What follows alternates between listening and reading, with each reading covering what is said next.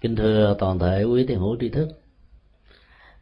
Chúng tôi à, rất lấy làm à, hoan hỷ được à, trở về ngôi chùa Thiện Hòa, ngôi chùa mang danh một vị đại lão hòa thượng đã có một quá trình đóng góp trong phong trào chấn hương Phật giáo trong những thập niên về trước của thế kỷ 20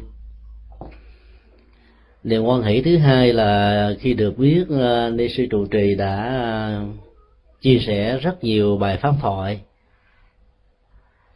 rút từ ờ, bộ kinh kinh tụng hàng ngày với tuyển tập 49 bài kinh.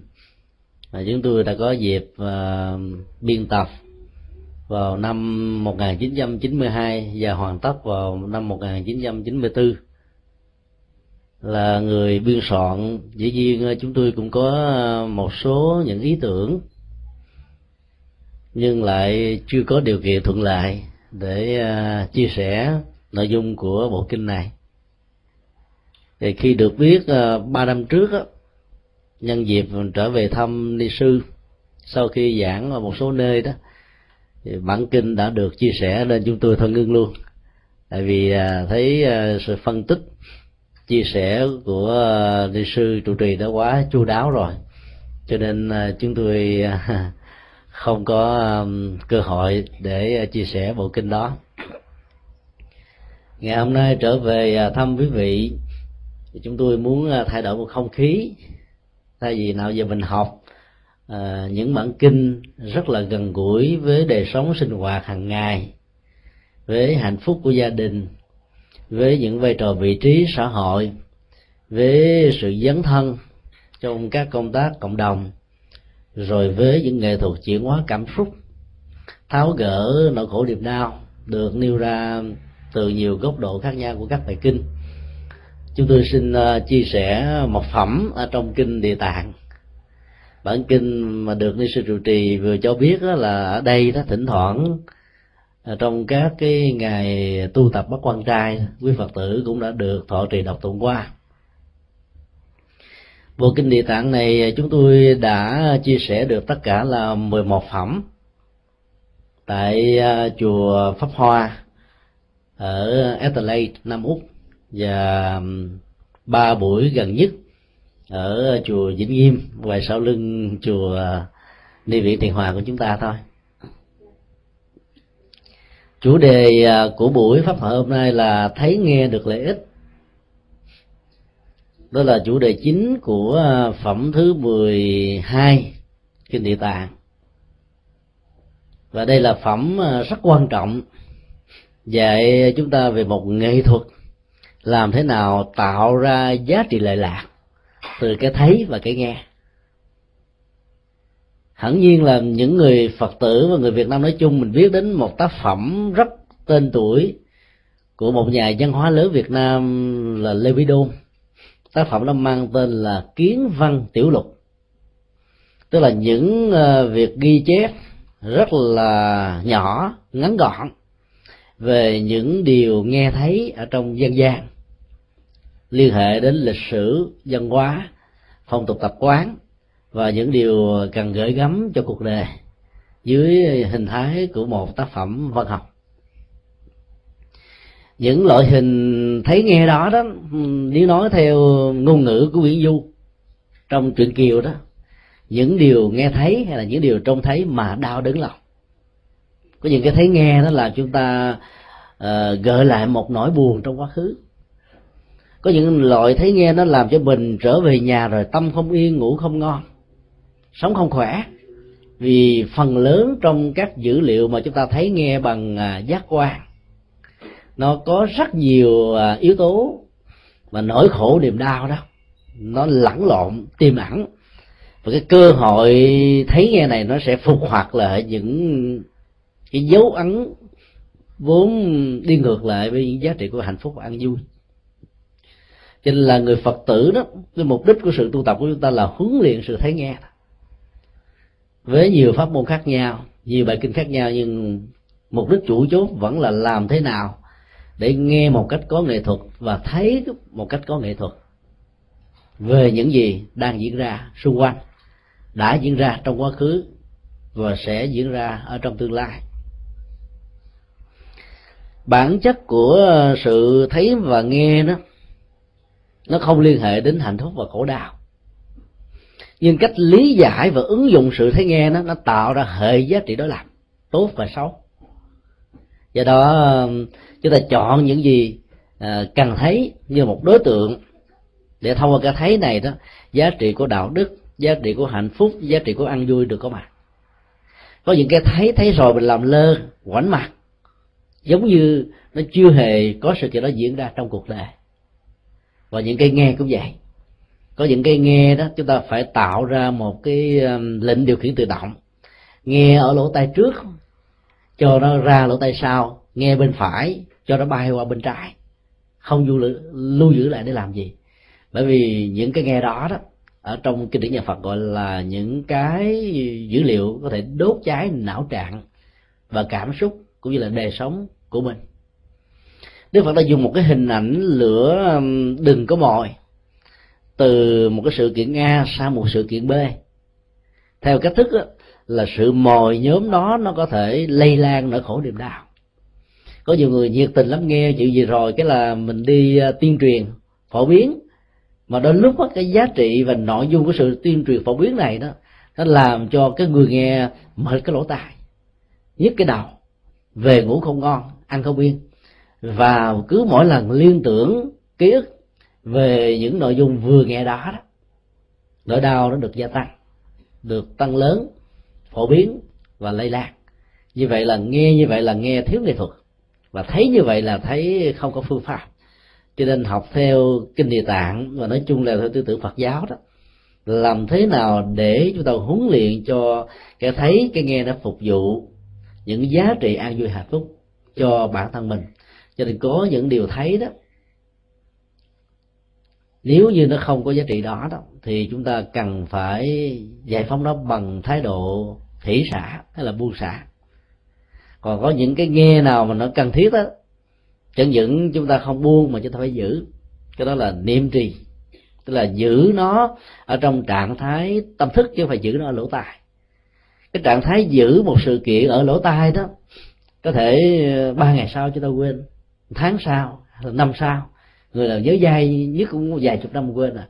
Còn khi chúng ta giữ một cái sự kiện cần giữ, sự kiện đó nó liên hệ đến đời sống đạo đức, nó liên hệ đến những giá trị tâm linh, nó liên hệ đến những cách thức mà chúng ta chia sẻ, làm lành với những người khác và đặc biệt là những người thân và người thương đó, thì chúng ta phải giữ ở ngay trong bổn thức của mình nói theo ngôn ngữ của kinh địa tạng. Cái giữ này mới cần thiết. Thì cái thấy nó cũng vậy. Cái gì cái thấy nó chỉ liên hệ đến con mắt thôi mà giá trị cái thấy của con mắt đó, nó lệ thuộc vào rất nhiều yếu tố vật lý. Chẳng hạn như là cận thị thì thấy phải nhờ đến cái kiến mới rõ bỏ cái kiến ra thấy mờ thấy ảo thấy không rõ. Còn viễn thị loạn thị còn tệ nữa. Nói chung là nó nó không tạo ra một cái nhìn chuẩn xác. Còn thấy mà thấy bằng nhận thức của tuệ giác đó nó khác hoàn toàn với những cái thấy của giác quan thông thường. Trên cơ sở nền tảng đó đó chúng ta sẽ bắt đầu đi vào cái nội dung của phẩm thấy nghe được lợi ích dưới sự trình bày của bồ tát địa tạng và đức phật như lai thế tôn của chúng ta. Bắt đầu vào phẩm kinh thứ 12 này, đức phật à, bắt đầu tuyên cáo về những giá trị tâm linh. Và thông qua đó, bồ tát địa tạng đã dấn thân và đã mang đến cho cuộc đời của chúng ta. Giá trị của um, con đường tâm linh đó đó được xuất phát bằng một lời tuyên cáo không bằng ngôn ngữ là tuyên cáo bằng cách phóng quang. Ngôn ngữ kinh dùng là phóng quang tuyên cáo.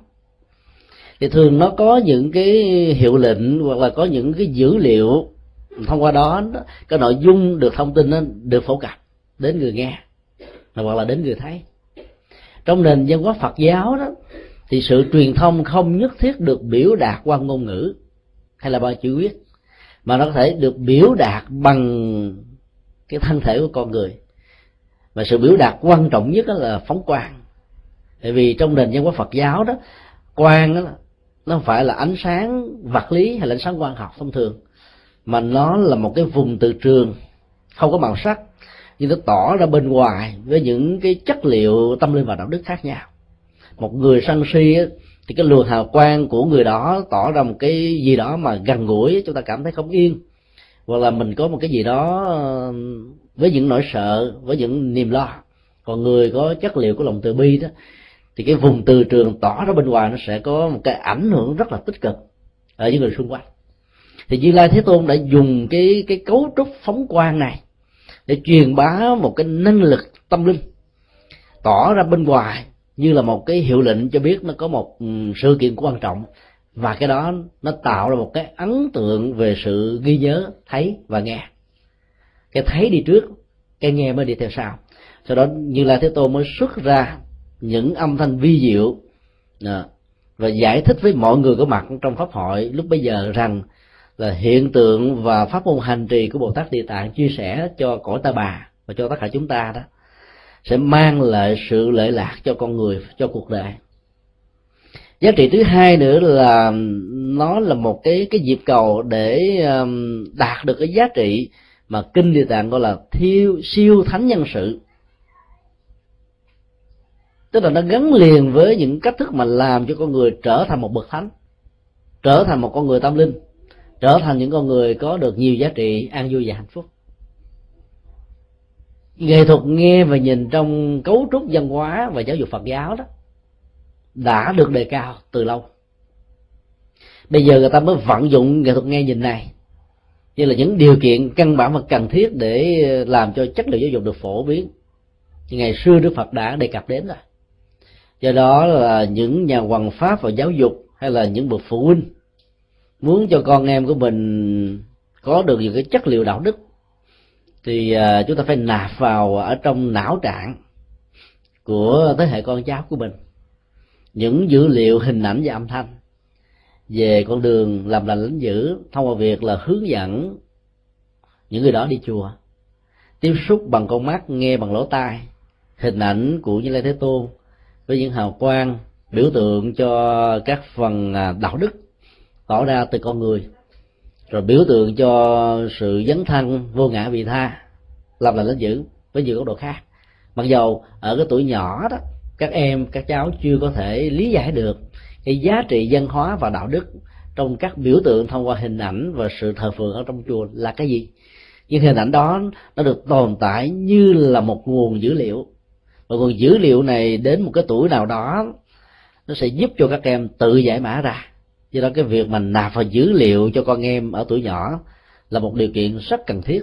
Vì cái gì nó được gắn liền với thời trẻ đó, thời nhỏ, nó sẽ có cái cơ hội được duy trì và trở thành một cái nguồn năng lực đẩy con người về phía trước để thực tập, để làm những việc cần làm.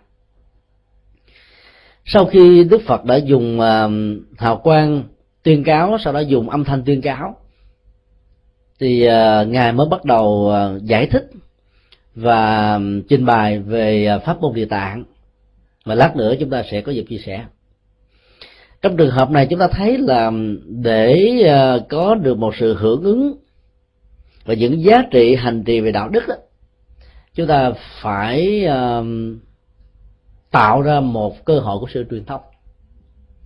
Mình muốn làm một cái gì đó có giá trị có lợi ích mà nếu như mình làm thui thủi, làm lẳng lặng làm một mình, thì chỉ có một mình mình được lợi lạc. Còn người khác, người xung quanh, lại không.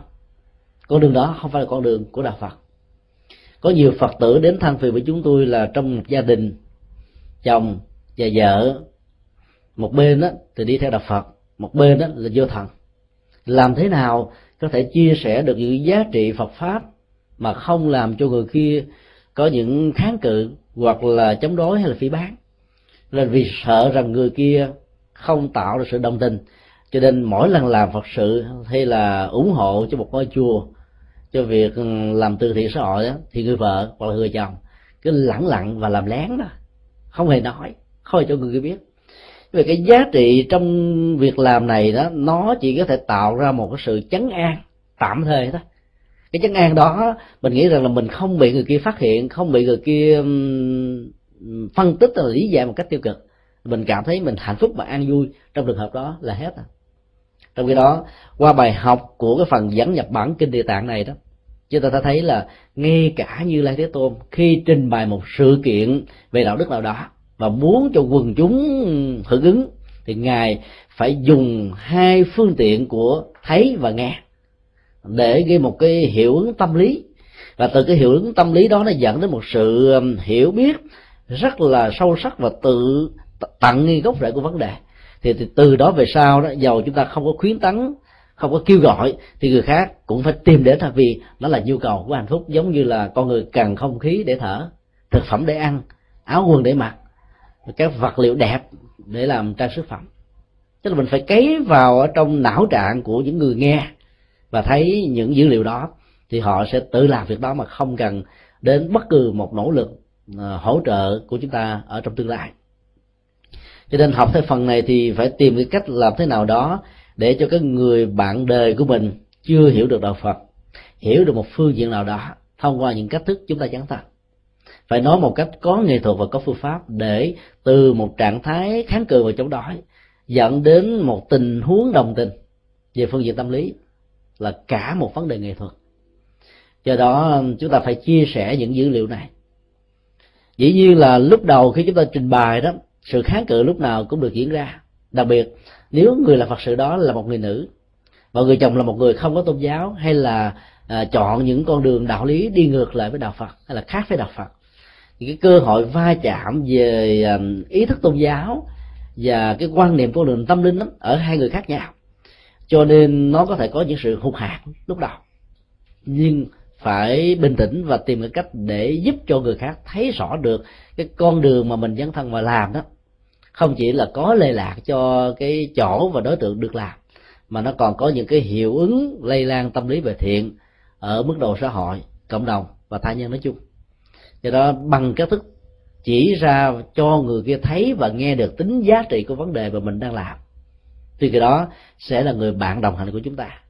Mà không là một mình thiếu thiểu, là một mình cô đơn, là một mình lặng lẽ đó, không bền. Vì cái tính lặng lẽ này nó làm cho mình dễ chán ngán lắm rồi bỏ cuộc đối chừng cứ nghĩ rằng mình làm phật sự mà không ai hiểu, làm những việc lành không ai biết, làm những giá trị đạo đức nhân từ mà không ai hưởng ứng. Và đến một lúc nào đó cái nghịch cảnh diễn ra lớn quá, làm cho mình tổn thất tâm bồ đề. Từ đó về sau mình tuyên thể trong tâm đó, từ đây về sau tôi không bao giờ làm việc đó nữa? Vì làm việc đó nó mang lại nhiều sự rắc rối quá. Là bởi vì chúng ta không tạo được cơ hội thấy và nghe mang tính cách lệ lạc và lợi ích như đức phật đã dạy trong bản kinh địa tạng này. Sau đó trong pháp hội có một vị bồ tát rất quen thuộc với nền văn hóa của người phương đông. Đó là bồ tát quan thế âm vị bồ tát đại nhân đại từ với tình thương sẵn sàng lắng nghe dưới góc độ của sự thông cảm và hiểu biết để tìm ra những giải pháp tháo gỡ những vấn đề được xem là cái gốc của nỗi khổ và niềm đau. Bồ tát quan thế âm đã đứng lên đầu tiên là tán thán hạnh nguyện và con đường của bồ tát địa tạng thông qua sự giới thiệu của đức phật thích ca lịch sử. Sau khi tán thán xong á, thì ngài còn nói thêm một câu là tất cả những gì mà bồ tát địa tạng làm là là mang lại lệ lạc cho cuộc đời và à, ngài đã thỉnh cầu đức phật hãy nói thêm công đức tán dương thêm những phương pháp mà bồ tát địa tạng đã đóng góp cho vô lượng con người vô lượng hành tinh khác nhau để cho những người có mặt đó có thể chia sẻ và học hỏi được một phần kinh nghiệm nào đó. Cái hiện tượng đó chúng ta có thể tạm gọi trong ngôn ngữ phật giáo là dị khẩu động âm. Bồ tát quan thế âm á, được mệnh danh là bồ tát có tình thương. Con đường hành đạo của ngài là qua sự hiểu biết và cảm thông. Nghe bằng một nghệ thuật không có um, phê bình chỉ trích. Nghe bằng một thái độ chịu đựng và biến mình giống như là một cái nơi để cho cái người đang có nỗi khổ niềm đau trút hết tất cả những cái rác rưởi của khổ đau vào ở trong tạm gọi là một cái sọt để nó được tháo gỡ ra một cách lâu dài nghe như vậy, nếu như không có được một sức chịu đựng của thiền định, hay là một cái năng lực hóa giải, hay là chất liệu của lòng từ bi đó, cái nghe đó nó làm cho mình nhức đầu, nhức óc, mỏi mệt luôn. Do đó phải có một năng lực rất là vững chãi về lòng từ bi. Thì hạnh nguyện của sự lắng nghe để tìm giải pháp đó mới có thể được thiết lập. Ở đây đó, vị bồ tát quan thế âm khi có mặt tại pháp hội địa tạng, không phải là nhằm giới thiệu những gì mà mình đã làm và đóng góp cho xã hội, cho cộng đồng, hay là cho chúng sinh nói chung, mà là là muốn chia sẻ hạnh nguyện của bồ tát địa tạng cùng một trái tim, cùng một tấm lòng, cùng một nhịp cầu của sự gián tâm.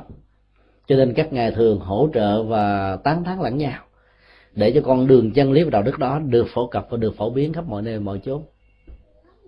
Nó khác với cách thức của một số người trong chúng ta là khi có mặt ở một nơi nào đó chúng ta thường nói về cái tốt cái đẹp của bản thân mình nhiều hơn là mình nói cái tốt cái đẹp của người khác không ạ à?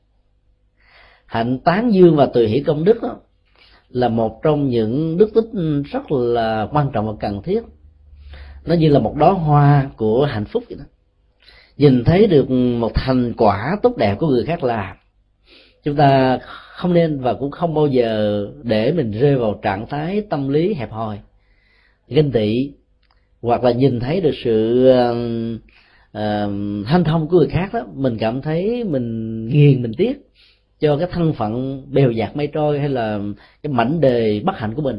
Mà lúc đó chúng ta phải tạo ra một cái nhịp cầu uh, tâm lý ủng hộ hưởng ứng đồng tình tán trợ phổ biến thông tin để giúp cho những giá trị này được phổ cập ở mọi nơi và mọi chỗ. Cái tính cách đó là tính cách của sự lắng nghe có hiểu biết.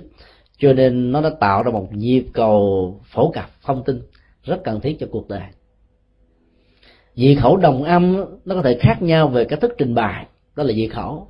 Khác nhau về ngôn ngữ, khác nhau về nghệ thuật biểu đạt, nhưng nó là có cùng chung một tấm lòng, nó gọi là đồng âm. Đồng âm hưởng, đồng đồng cái âm hưởng của tâm, đồng cái chất liệu của tâm, đồng giá trị của tâm.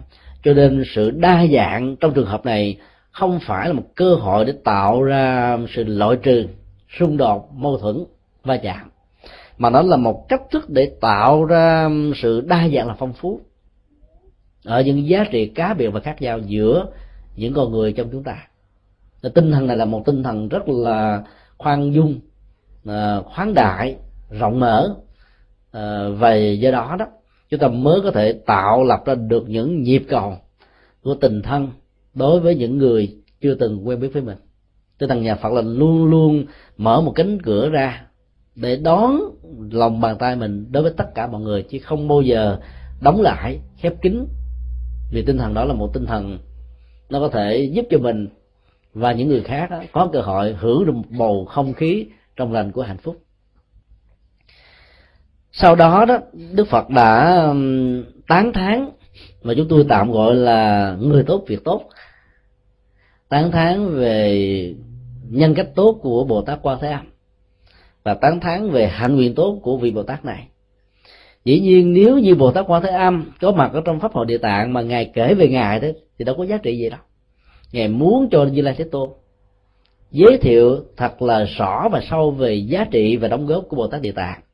Và dĩ nhiên, đức phật như lai thế tôn là một con người rất có chiều sâu về tâm linh cho nên là những việc gì cần tán thán con người nào, đối tượng nào cần tán dương là ngài không bao giờ tiếc lời để tạo cơ hội cho người khác biết về những nhân vật này.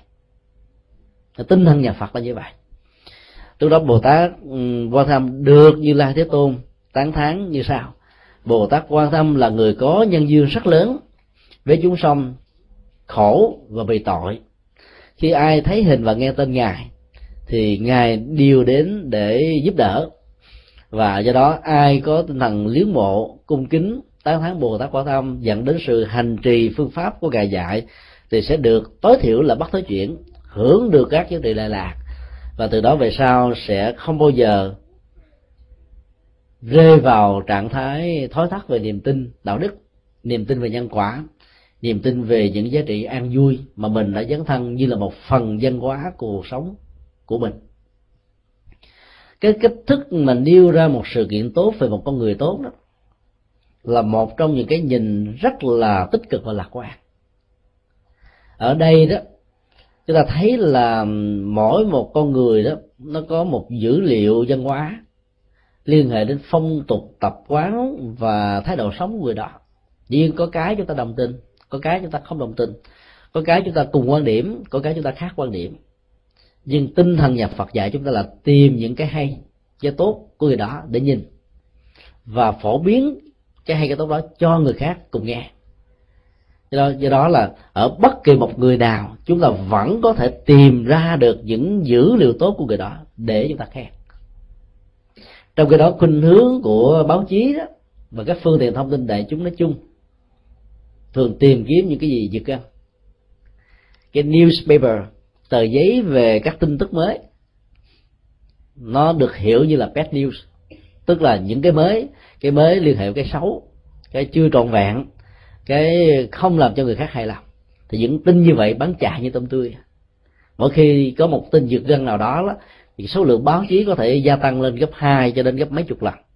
Là bởi vì người ta thích nghe và thấy những dữ liệu hoàn toàn không cần thiết đến hạnh phúc của họ cái đó nó lại có một cái cơ sở, chiều sâu tâm thức, như là một thói quen quán tính của con người phàm á. Nó hằng sâu nhớ dài lắm. Còn cái nghe về việc tốt thấy về việc tốt thì ít người đề cập đến lắm.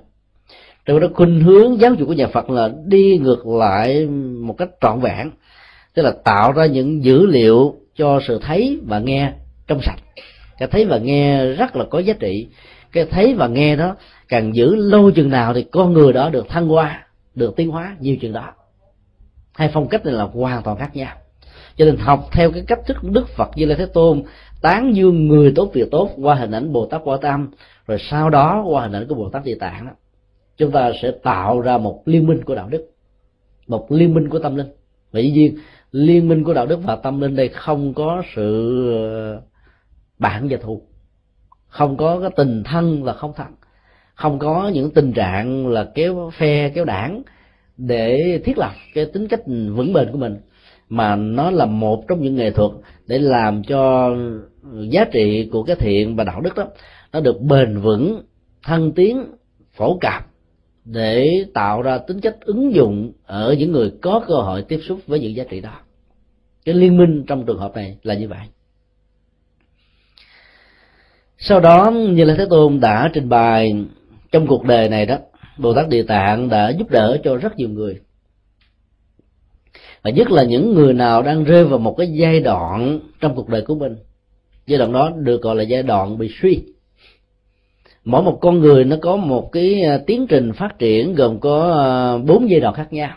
Sinh ra, lớn lên, phát triển à, sự nghiệp, sau đó dẫn đến bình tật và qua đời cái giai đoạn bị suy vi là một cái giai đoạn nó có thể xuất hiện vượt ngoài cái cấu trúc à, sinh học và vật lý của con người. Sự suy vi đó nó có thể là sự suy sụp tinh thần, nó có thể là sự đổ nát về sự nghiệp, nó có thể là sự không thành công ở trong công việc làm, nó có thể là sự tổn thất về những gì chúng ta đầu tư, và nó có thể diễn ra bất cứ lúc nào, ở đâu cũng vậy hết á. Biết cách thì nó ít, không biết cách, nó nhiều tác dụng và tác hại của nó tùy theo cách nhìn và phương hướng giải quyết vấn đề của chúng ta. Đức Phật đã dạy trong kinh Địa Tạng rất rõ, nó có những cái dấu hiệu. Thông qua sự xuất hiện của những dấu hiệu này, chúng ta biết rằng là cái giá trị và cái ảnh hưởng của mình á, trong một giai đoạn nào đó đã xuống đến một cái mức thấp nhất. Mà nếu không biết cách để giật nó trở lại bảo hộ cho nó, chấn chỉnh lại nó đó, thì cái con đường bị suy sụp đó, nó ngày càng lúng lúc sâu, ngày càng lớn hơn, ngày càng phổ cập. Cái đó được gọi là ngũ suy tướng hiện. Cái tình trạng đó nó có thể diễn ra, mà chúng ta nếu để ý sẽ nhận thấy được liền. Và khi chúng ta phát hiện ra trong cái tình huống ngũ suy tướng hiện đó, thì điều quan trọng và tiên quyết đức phật dạy là làm thế nào đó để phục hoạt và nâng cao cái giá trị đạo đức trở thành một giá trị âm đức hỗ vệ như là một vị thần hộ mệnh. Thì lúc đó cái công việc sự nghiệp làm ăn à, danh dự và đóng góp của chúng ta trong xã hội trong cộng đồng đó mới bắt đầu được thừa nhận và tạo ra một giá trị tích cực cho chúng ta. Tương tự chúng ta có thể áp dụng nó cho những uh, hiệu ứng về phương diện làm ăn buôn bán. Ngũ suy tứ hiệu này được à, hiểu. Thứ nhất là hoa trên mão bị uh, héo đối với hình ảnh của những chư thiên, tức là các con người đang sống ở các hành tinh, ngoài cái hành tinh mà chúng ta đang có mặt, với những phước lực, với tuổi thọ, với vóc dáng, với trình độ khoa học kỹ thuật cao hơn những gì mà chúng ta đang có hiện nay.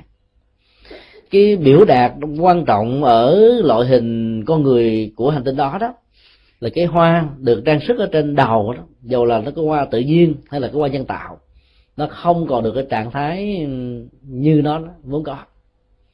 Cái này chúng ta phải được hiểu dưới một góc độ của biểu tượng. Hoa đầu bị khô héo có thể được hiểu rằng là một con người đã có những mái tóc hoa râm. Nếu nó là một sự thay hình đổi dạng về màu sắc theo cái cấu trúc thời gian tự nhiên á, thì nó không có vấn đề gì cả.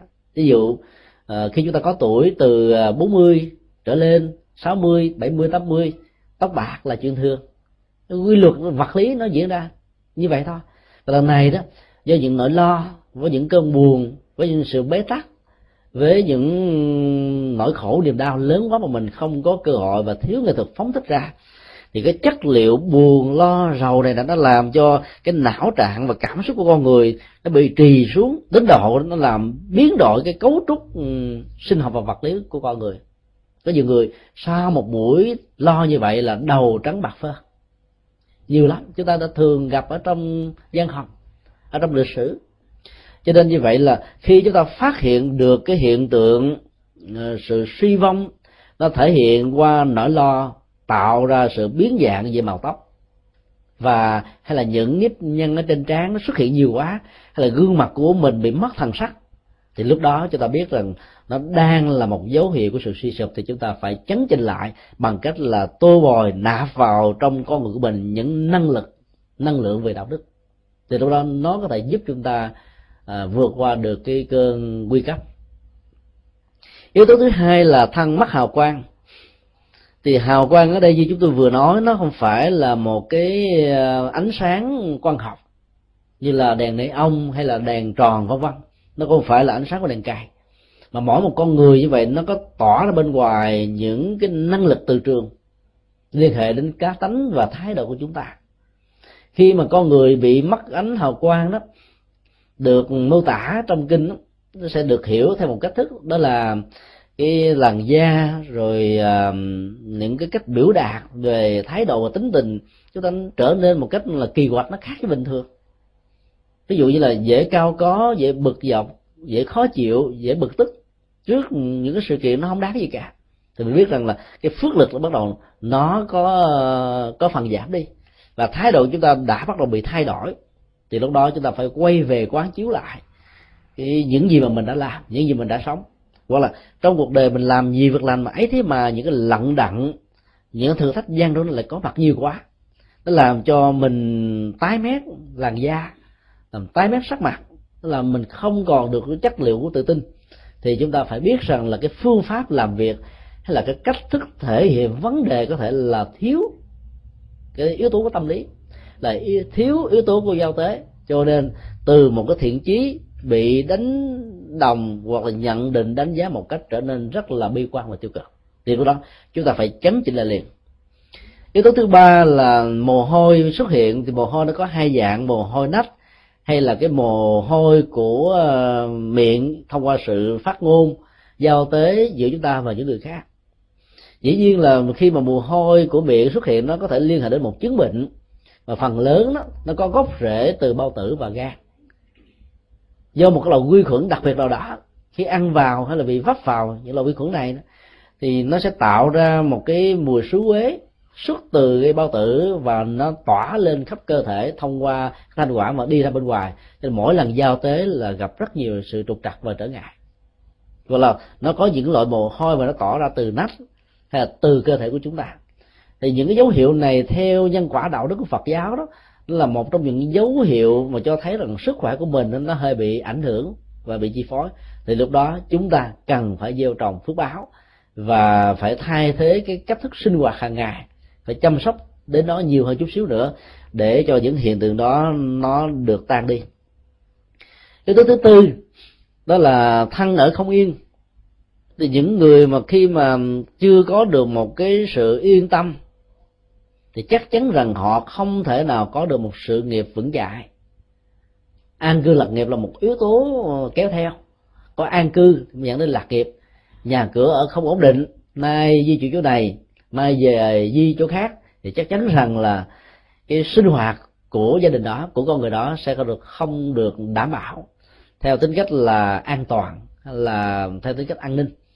Cho nên ừ, đức phật đã nói đó là ừ, những con người mà có tinh thần rầy đây may đó, tha phương cầu thực, mà là không tìm cho được một mảnh đất mình tạm gọi là một mảnh đất hứa hay là một mảnh đất lý tưởng, là một nơi mà khả dĩ mà mình ở đó mình có thể có được một cái chất liệu an lạc đó, thì phải biết rằng là nó có gốc rễ từ nhận thức của cái tâm.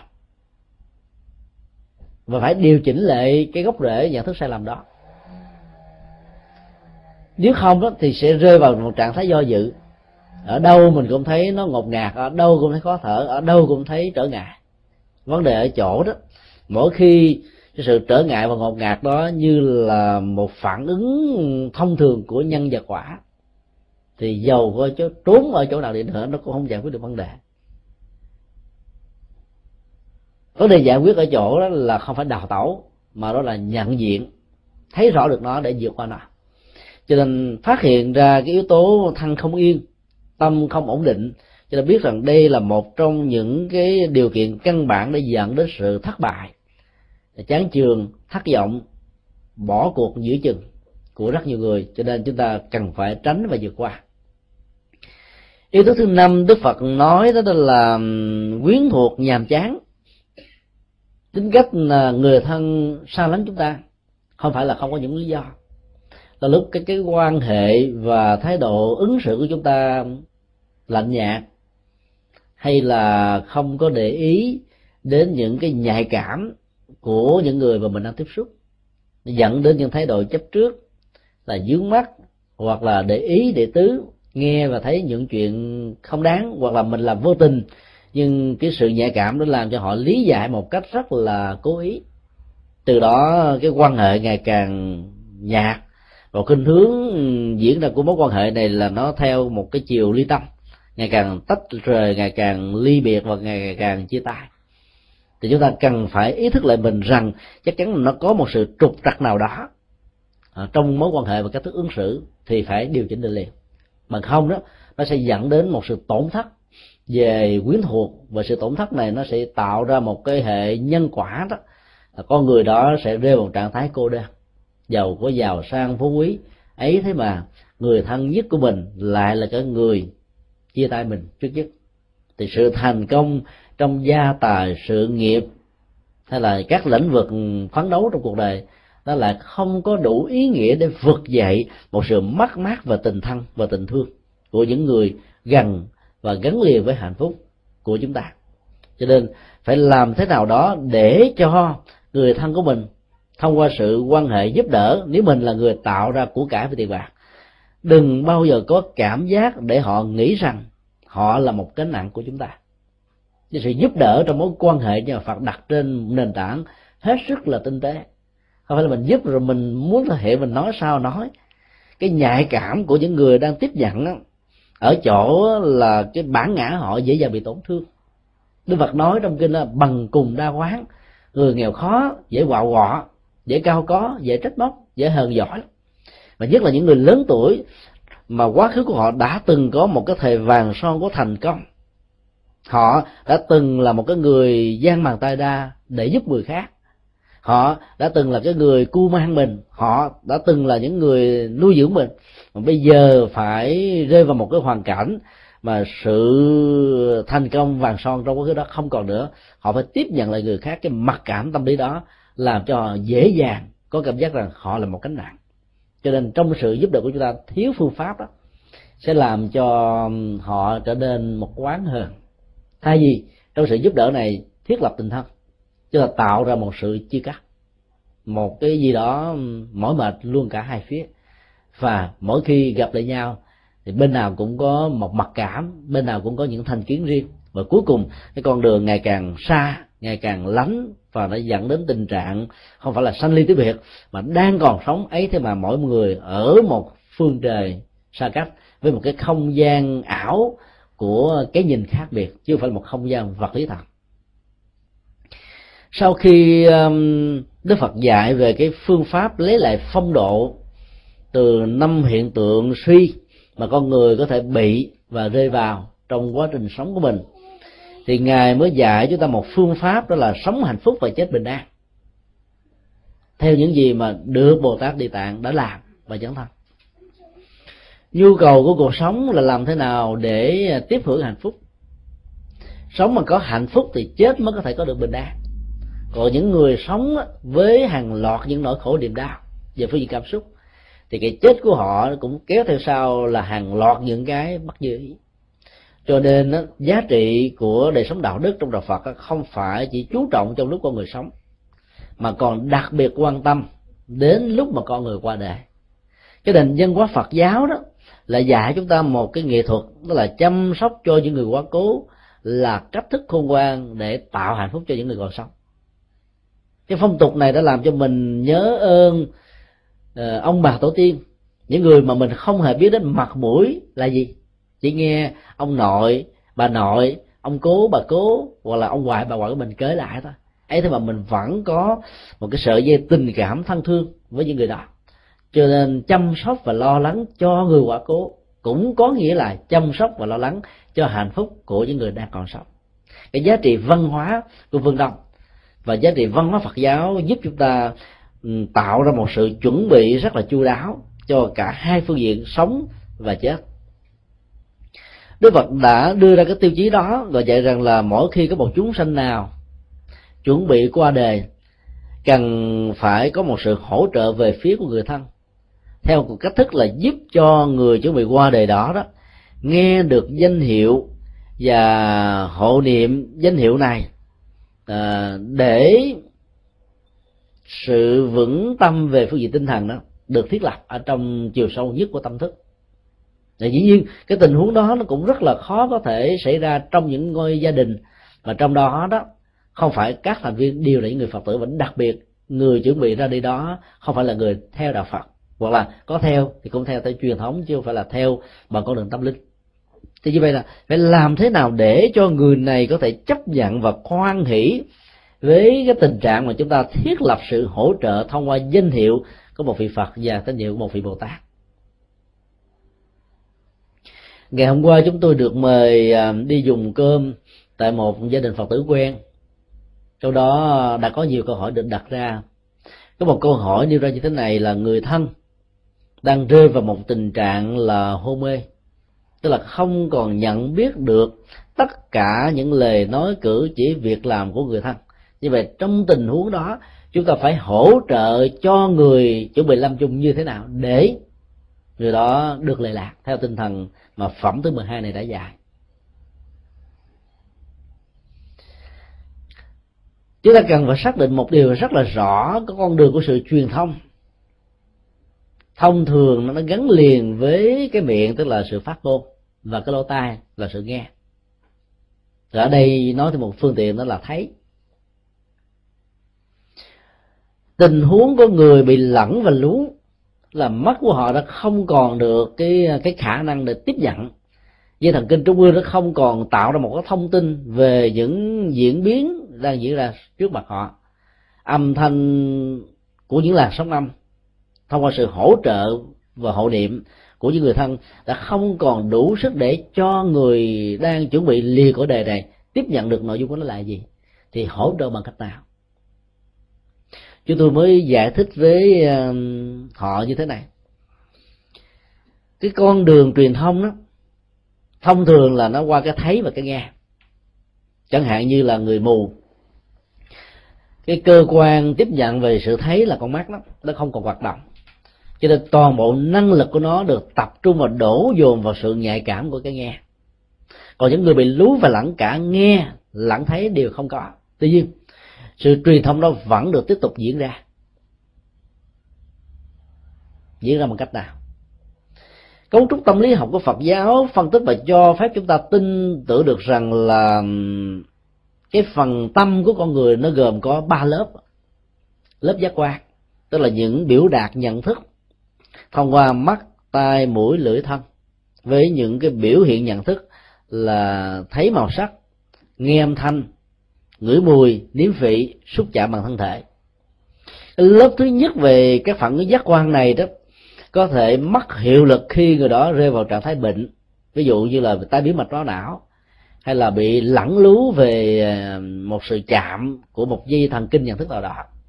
Hoặc là trong một cái biến cố đau thương nào đó cái nỗi buồn, nỗi lo, nỗi sợ, nỗi hải hùng đã làm cho các hoạt động giác quan này nó bị tắt ngang, nó bị ách tắc, nó bị hủy diệt, cho nên họ mất đi khả năng của sự tiếp nhận.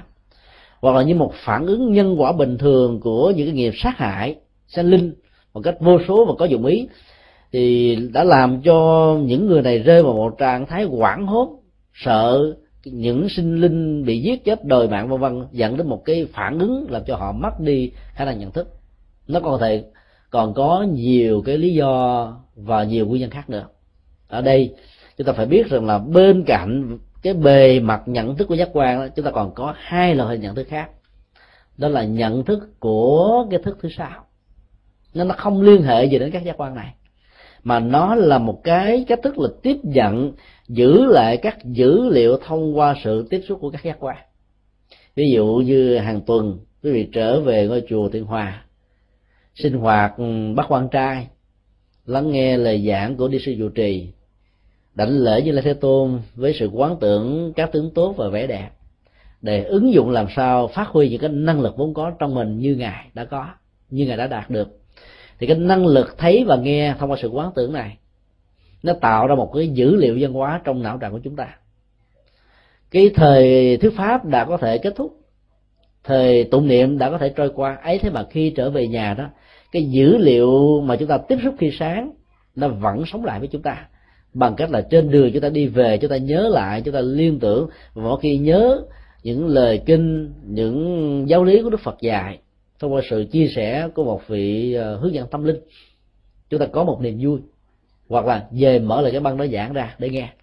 Thì cái lúc đó là các cái ký ức và những dữ liệu đã được diễn ra trong quá khứ nó được tái lập lại theo một hình thái là chúng ta tiếp xúc với cái bóng dáng của nó, đó là cái hoạt dụng nhận thức của ý thức. Hoạt dụng này trong tình huống của người bị lú lẫn nó không còn. Nhưng ít nhất là nó còn những dữ liệu đã chứa đựng thông qua sự thấy sự nghe. Và cái lớp thứ ba là cái lớp tàn thức nói theo ngôn ngữ tâm lý phật giáo hay là cái lớp tiềm thức nói theo tâm lý học hiện đại. Và cái năng lực tiềm thức này là một cái kho tàng nó chứa hết tất cả những dữ liệu vui buồn những hạt giống tốt và xấu những kiến thức, những tâm lý, những phản ứng, những thái độ, nó chứa đựng đầy hết ở trong đó.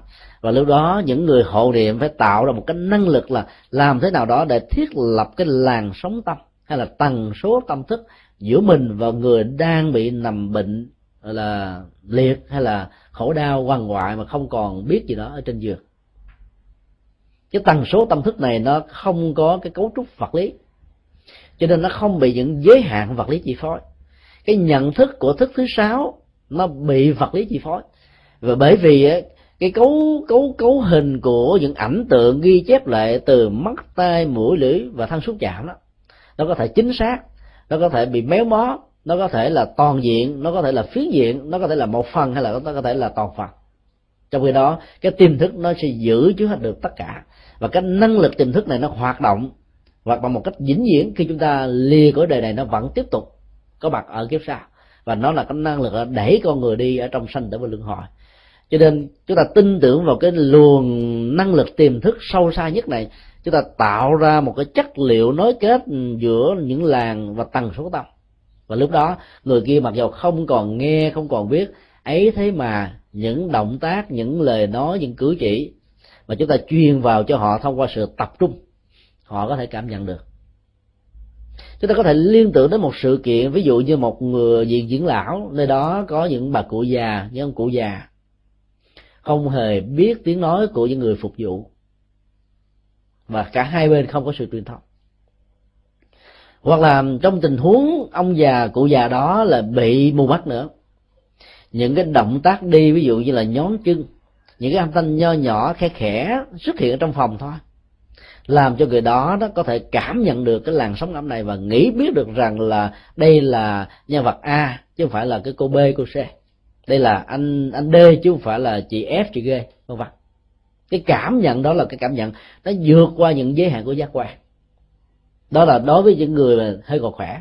Còn với những người bị bệnh bệnh nặng đó thì chúng ta biết là cái năng lực tiếp nhận nó vẫn còn, mặc dù nó yếu thôi. Bởi vì cái bề mặt các giác quan nó bị mờ nhạt, bị phủ trùm bởi cơn bệnh rồi cho nên lúc đó đó, cái sự tập trung cao độ của con người đang còn sống, thông qua sự trợ niệm đó, nó chính là một cái chìa khóa để mở nút tiềm năng giác quan dưới hình thức là một năng lực tạng thức. Chúng ta chỉ cần truyền vào những cái chất liệu, ví dụ mình biết rằng người thân này là cái người rất là keo kiệt, làm suốt cả cuộc đời, thậm chí một tuần, bảy ngày đều có mặt, làm luôn cả ban đêm. Tiền rừng, việc bản uh, nhiều thứ mà ấy thế mà không dám tiêu xài. Cũng không dám giúp đỡ cho ai hết. Và họ sẽ chết ở trên đống tài sản họ tạo ra. Cái đó là một nỗi khổ niềm đau vì nó có thể dẫn đến tình trạng chấp trước vào gia tài sự nghiệp và do đó người đó sẽ khó có cơ hội thoát khỏi những gì mà mình đã tạo ra. Thì trong tình huống này chúng ta phải truyền vào đó một cái luồng năng lực về sự hỷ xả bao dung để giúp đỡ cho những người đang có những nhu cầu chúng ta có thể nói bằng ngôn ngữ của miệng, và dĩ nhiên người kia không cảm nhận được bằng lỗ tai. Nhưng trong cái sự nói bằng ngôn ngữ miệng này, để chúng ta tạo ra một cái năng lực tập trung truyền vào trong luồng tâm thức đó, những cái dữ liệu về sự hỷ xả và giá trị của sự hỷ xả giúp đỡ những người khác là cần thiết trong cuộc đời. Chúng ta phải truyền vào trong đó những nội dung. Thứ nhất là tài sản sẽ không thể mang theo ở trong cuộc đời thông qua cái sống và chết. Cái thứ hai tài sản có thể trở thành một sợi dây xích nếu chúng ta sử dụng nó thiếu phương pháp và nghệ thuật. Cái thứ ba, sự bám víu vào tài sản sẽ là một trong những cái ách tắc và trở ngại cho con đường tái sanh. Ba chất liệu nội dung đó chúng ta phải tập trung bằng cách là nói bằng miệng cũng được, hay là bằng cách nói nhẩm cũng được. Miễn làm sao cái dữ liệu này nó được truyền một cách rõ ràng. Như là tập trung cao độ, đừng để phân tâm, đừng để bị ờ, chi phối vào những việc khác thì cái người đang bị bệnh nằm la liệt ở trên giường không còn cái khả năng nhận thức nữa. Họ vẫn tiếp nhận được bằng cái trạng thái mà chúng ta tạm gọi là thần giao cách cảm. Cái làn sóng tâm của con người đó, nó có giá trị vừa không gian và thời gian. Cho nên, thiết lập bằng tình huống đó đó, nói theo kinh địa đảng này, chúng ta sẽ hỗ trợ cho người thân của chúng ta đỡ cái tình trạng và cái cơ hội bị đọa lạc. Có thể nói điều này ra nhiều người cảm thấy đau lòng. Ông bà tổ tiên của mình bị đọa lạc thì có thể trở thành con cháu của mình. Nhiều khi thương con cháu quá, tiếc tài sản quá cái ngôi nhà mới cắt lên chưa kịp ở, đứng tim chết rồi, thì các hương hồn đó khó siêu thoát lắm. Cái lẳng quẩn nhìn thấy và cảm thấy không an tâm trước những gì mình đã làm ra, vì sợ bị mất thì có thể dẫn đến tình trạng bị đọa lạc đọa lạc là như vậy. Có nghĩa là không tái sanh được. Vào những cái cảnh giới mà cái nỗi khổ, niềm đau về cảm xúc, về nhận thức, thấy, nghe nhưng không thể hiện được. Nó dâng trào, lớn lắm cho nên phải hỗ trợ để cho người đó thoát khỏi cái cơ hội bị rơi vào những cảnh giới tái sanh tiêu cực. Mà muốn như vậy thì à, như lai thế tôn, qua hình ảnh của bồ tát địa tạng đã dạy là chúng ta phải giúp cho mắt thấy tai nghe sanh tâm quan hỷ về những việc mình làm dùm cho người đó. Nghĩa là mặc dầu họ không còn thấy nghe thật sự, nhưng chúng ta truyền cái năng lực tâm thức để cho người đó quan hệ phát tâm. Còn bằng không, các việc làm này đó, nó sẽ trở nên vô nghĩa, bởi vì họ đâu phát tâm, mình làm giùm thôi. Cái giá trị nhân quả nó thuộc về người làm chứ không thuộc về cái người được làm giùm. Cho nên phải để cho người đó phát ra một thái độ quan hỷ về sự buông thông qua sự giúp đỡ, tạo ra hệ giá trị, giúp cho cuộc đời này bớt đi một nỗi khổ, tăng thêm một niềm vui. Sau khi trình bày về à, cách thức ừ, và nghệ thuật giúp cho người sống được hạnh phúc và chết bình an, thông qua sự chia sẻ và lắng nghe như vậy, như lai thế tôn dạy chúng ta về cách thức trợ giúp người quá cố. Thế là phần trợ giúp này nó nó mang cái tính cách ừ, cụ thể và chi tiết hơn. Ở chỗ đó là có một tình huống, một người nào đó bị một coi cha mẹ và ông bà từ lúc mà mình mới lọt lòng. Bây giờ mình không biết rằng là ông bà, cha mẹ đó ở đâu. Không biết ra sao. Nếu có chết rồi đó, thì cảnh giới tái sinh là gì? Nhiều người khi mà được khích lệ và nuôi lớn những hạt giống về lòng hiếu thảo đó, thay vì từ một tình huống là quở trách cha mẹ hờn quán ông bà rằng đã làm cho mảnh đời của mình trở thành lan bạc và bất hạnh, thì họ lại có tấm lòng hiếu thảo bởi vì biết được rằng là cũng nhờ cái tình thương về cộng nghiệp nhân quả giữa mình và gia đình của mình mà mình bắt đầu có mặt. Chứ còn nếu như mà ông bà cha mẹ không có thương, thì chắc chắn là mình không có mặt. Và không có mặt thì mình sẽ không bao giờ có có được hạnh phúc. Huống hồ là có những cảnh huống để tạo ra sự hạnh phúc. Cho nên có mặt trên cuộc đời này, giàu có mặt theo cách thế nào, chúng ta cũng phải cảm ơn những người đã tạo ra chúng ta. Cho nên những người mang tâm trạng như vậy đó thì được bồ tát địa tạng dạy là hãy tu hành địa tạng. Thì người thân chưa được siêu sẽ được siêu. Người siêu rồi sẽ tăng phước thiện biết rõ được cảnh giới tái sanh ở trong vòng một thời gian, một tuần hay là nửa tháng mà thôi. Tại sao chúng ta có được một cái năng lực như vậy?